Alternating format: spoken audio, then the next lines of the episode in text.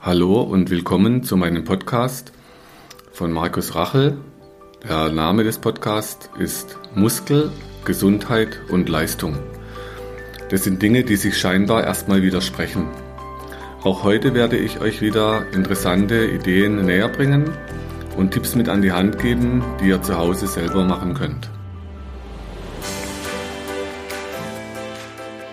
In der heutigen Episode soll es darum gehen, wie weltweit verbreitete Therapien mit Druckpunkten das Myoboard nutzen können, um zum einen sich selbst als Therapeutin oder Therapeut zu entlasten oder für die Patientinnen und Patienten etwas mit an die Hand zu geben, womit sie sich im Urlaub oder zu Hause selbst weiter behandeln können.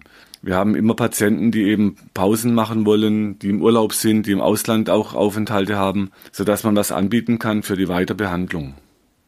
Wenn man den Podcast verfolgt, die letzte Episode ging um die Myoreflextherapie speziell, wo man als Therapeutin und Therapeut ja die Finger über viele Jahre, ich mache das jetzt seit 30 Jahren, immer wieder die gleiche Belastung, den gleichen Druck aufbaut, so dass Einseitigkeiten entstehen oder wenn wir einen Ellenbogen einsetzen, wenn man so die Schultermuskulatur immer in die gleiche Richtung belastet, kann ich euch sagen, nach 30 Jahren, ihr werdet das irgendwann spüren, das ist auch eine anstrengende Arbeit.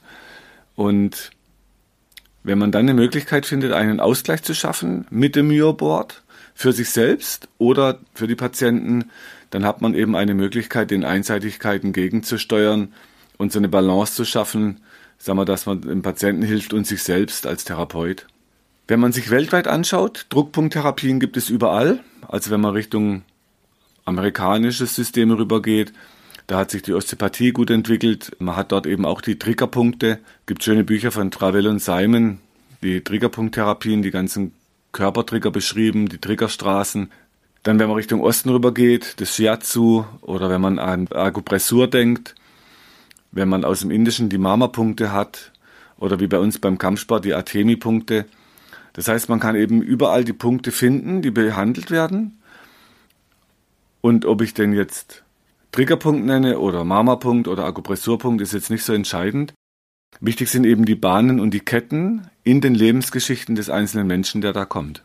Wenn man jetzt über Jahre und Jahrzehnte solche Techniken anwendet und die Einseitigkeiten im Körper hat, dann haben wir mit dem Mürboard die Möglichkeit geschaffen, dass man eben zum Beispiel jetzt auch die Handinnenflächen, die Handwurzelknochen, die Fingergrundgelenke, dass man die selbst behandeln kann zum einen mit den Steckern, dass man unterschiedliche Reize setzen kann, im Sitzen, auf dem Tisch, im Stehen. Wir haben jetzt inzwischen schon extreme Challenges gemacht auf den Pyramiden mit Liegestütz-Challenge.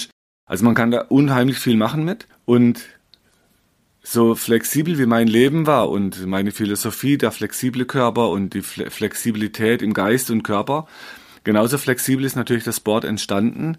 Es zeichnet praktisch meine Geschichte mit und hat sich 30 Jahre Erfahrung materialisiert, so dass ihr jetzt mit dem Board alles Mögliche machen könnt und die Handflächen am Anfang eben mit den runden, dann später mit den höheren und so, wenn man es wirklich auf die Spitze treibt zwischen den Knochen auf der Pyramide, das ist dann wie eine Eigeninjektion, nur mechanisch, dass man eben nicht durch die Haut durchdringt, sondern halt außen bleibt und die Muskelfaszie von außen löst. So, und wenn ihr jetzt als Osteopathin oder Osteopath oder als Shiatsu-Therapeutin oder als Akupresseur die Punkte drückt, dann müsst ihr immer die gleiche Kraft entwickeln und eure Finger über die 10, 20, 30, 40 Jahre, wie man so einen Beruf ausübt, die fangen bei manchen an zu leiden und es ist einfach anstrengend. Wenn wir dieses Myoboard einsetzen, immer auch noch die Dehnkraftübungen zusätzlich. Heißt eben morgens und abends, und wenn ihr den Podcast verfolgt, es gibt ja Episoden, wo das schön beschrieben wird, wie das Dehnkrafttraining auch für die Hände funktioniert. Also immer die Überstreckung und dann eine leichte Kraftentwicklung aus den Fingerspitzen oder die Daumenüberstreckung und dort eine leichte Kraftentwicklung, so dass man immer die Möglichkeit hat, Ausgleich zu schaffen über das Krafttraining in die Streckung vom Muskel und nicht wie bei Fingerklammern, wo man so die Klammer zudrückt, noch in die Verkürzung rein, weil er eh den ganzen Tag zupackt. Also die Verlängerungsübungen für die Finger, die Dehnkraft oder wie nach äh, meinem Lehrmeister Dr. Moser die KIT, die Kraftindehnung, auch wieder nicht so wichtig, wie man es nennt, Hauptsache man macht es. Und dann das regelmäßige Nutzen von dem Board und zwar jetzt von den Fingern nach oben in den Unterarm und die letzte Das letzte Video, was wir veröffentlicht haben, bei YouTube zum Beispiel, da könnt ihr euch anschauen, die Selbstbehandlung von Unterarm und Hand, wie es in der Praxis dann aussieht, wie man die Stecker kombiniert, wie man das für sich selber einstellen kann. Also so, dass ihr in der Kombination mit dem Video und dem Podcast einen guten Nutzen habt, falls für euch so ein Myoboard in Frage kommt. Und dann geht ihr nach oben zum Unterarm, in der Fachsprache an die Epigondylen. Für die Laiensprache sind die Ellenbogen innen und außen dort, wo die Muskulatur an die Knochen zieht. Und dort bleibt man dann drauf auf dem Punkt, man kann dann die Hand bewegen, bis die Spannung im Arm nachlässt, also bis der Schmerz unter dem Druckpunkt verschwindet. Und so kann man eben jetzt für sich selbst als Therapeutin, Therapeut die Arme entspannen und die Muskeln lösen und nicht nur immer lockern, wie man es zum Beispiel über eine Faszienrolle, wenn man über die Faszienrolle rollt. Also es geht darum, den Muskel zu lösen und dann die nächste Bahn nach oben Richtung Schulter verfolgen. Man kann auch am Brustkorb, wo dann die Daumenkette wenn ihr euch die Faszienbücher anschaut, da findet ihr die Daumenfaszie zum Brustkorb hoch. In der chinesischen Medizin entspricht es dem Lungenmeridian. In der Muskulatur der Muskelkette vom Daumen zur Schulter. Also wie ihr die Bahn nennt, ist nicht so wichtig. Wichtig ist eben, dass man die Bahn konsequent verfolgt. Und zwar in der Lebensgeschichte von dem und derjenigen, die kommt, oder in eurer eigenen, wenn ihr als Therapeutin oder Therapeut tätig seid.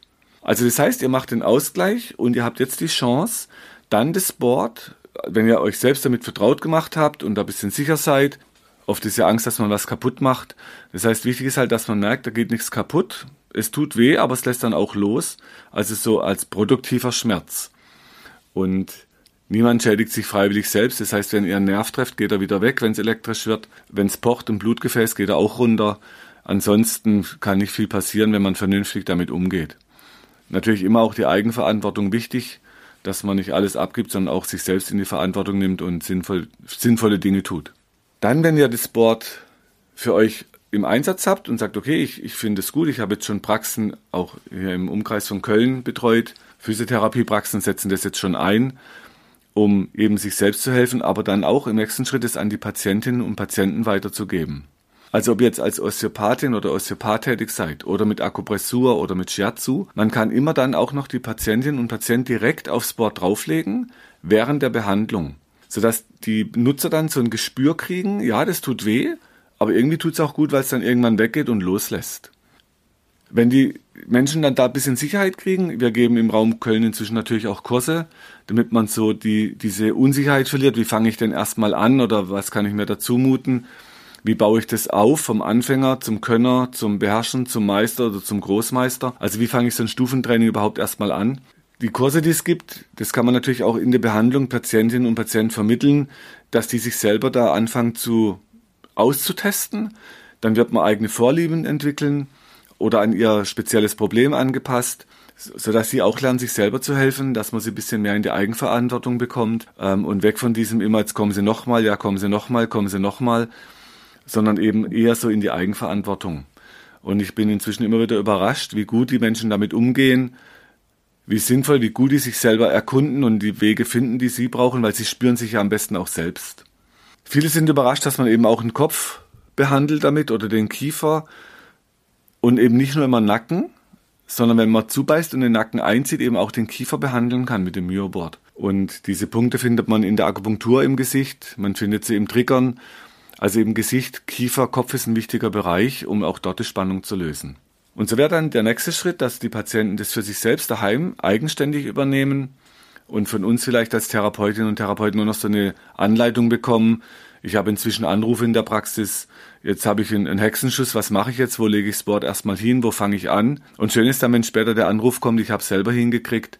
Wenn man so merkt, diese Eigenverantwortung kommt und diese, diese Unsicherheit verlieren die Menschen ein Stück weit, man muss natürlich auch ehrlich sagen, was wir früher angerichtet haben in der Therapie, wenn, wenn das nicht besser wurde, dann war natürlich immer die Patienten schuld, weil sie die Übung falsch ausgeführt haben. Also da bin ich heute schon auf einem Weg, diese Eigenverantwortung zu stärken und den Patienten wieder mehr die Sicherheit zu geben. Ihr könnt es, probiert erstmal, fangt an und wir als Therapeuten oder als Therapeutin sind als Backup ja immer noch da in der Praxis. Und ich habe oft gehört, da machst, machst du dich ja selber arbeitslos. Da habe ich überhaupt keine Bedenken weil Zahnärzte sind nicht arbeitslos, weil die Patienten die Zähne putzen. Also man kann da ruhig auch die Eigenverantwortung stärken und es den Menschen selbst in die Hand geben. Und wie gesagt, die Praxen als Bäcker sind auf jeden Fall da. und ja, inzwischen flächendeckend überall erreichbar, sodass man jetzt sagen kann, gut, also speziell aus der Myoreflextherapie entwickelt und heute allgemein für die Druckpunkttechniken, die Druckpunkttherapien anwendbar. Wie gesagt, Osteopathie, Shiatsu, Akupressur, Marma, die Ninjinjutsu oder bei uns im Kampfsport, so dass man jetzt sogar im nächsten Schritt so als Joke überlegen könnte, ob es für Kampfsportler interessant wäre, mit so einem Myoboard, wir haben so Katas gehabt, eine Myoboard-Kata zu entwickeln. Gut, dann äh, hoffe ich, diese Infos helfen euch ein Stück weit weiter. Ihr könnt euch die Videos anschauen auf der Website vom Myoboard, was man selber tun kann. Da werden immer weiter auch Videos eingestellt. Wir sind gerade dran, jetzt auch auf Englisch anzufangen, das zu produzieren, sodass wir hoffen, dass da viele Menschen profitieren können. Wenn du meinst, dass dir diese Infos helfen oder du weitere Infos suchst, schau auf meiner Website unter www.muskel-gesundheit.de rein. Für Übungen schaut auf YouTube und hinterlasst mir, wenn ihr wollt, eine Bewertung. Falls ihr Fragen habt, schickt sie über die Webadresse äh, und die Mailadresse, die ihr dort findet. Bis zum nächsten Podcast. Herzlichst, euer Markus Rachel.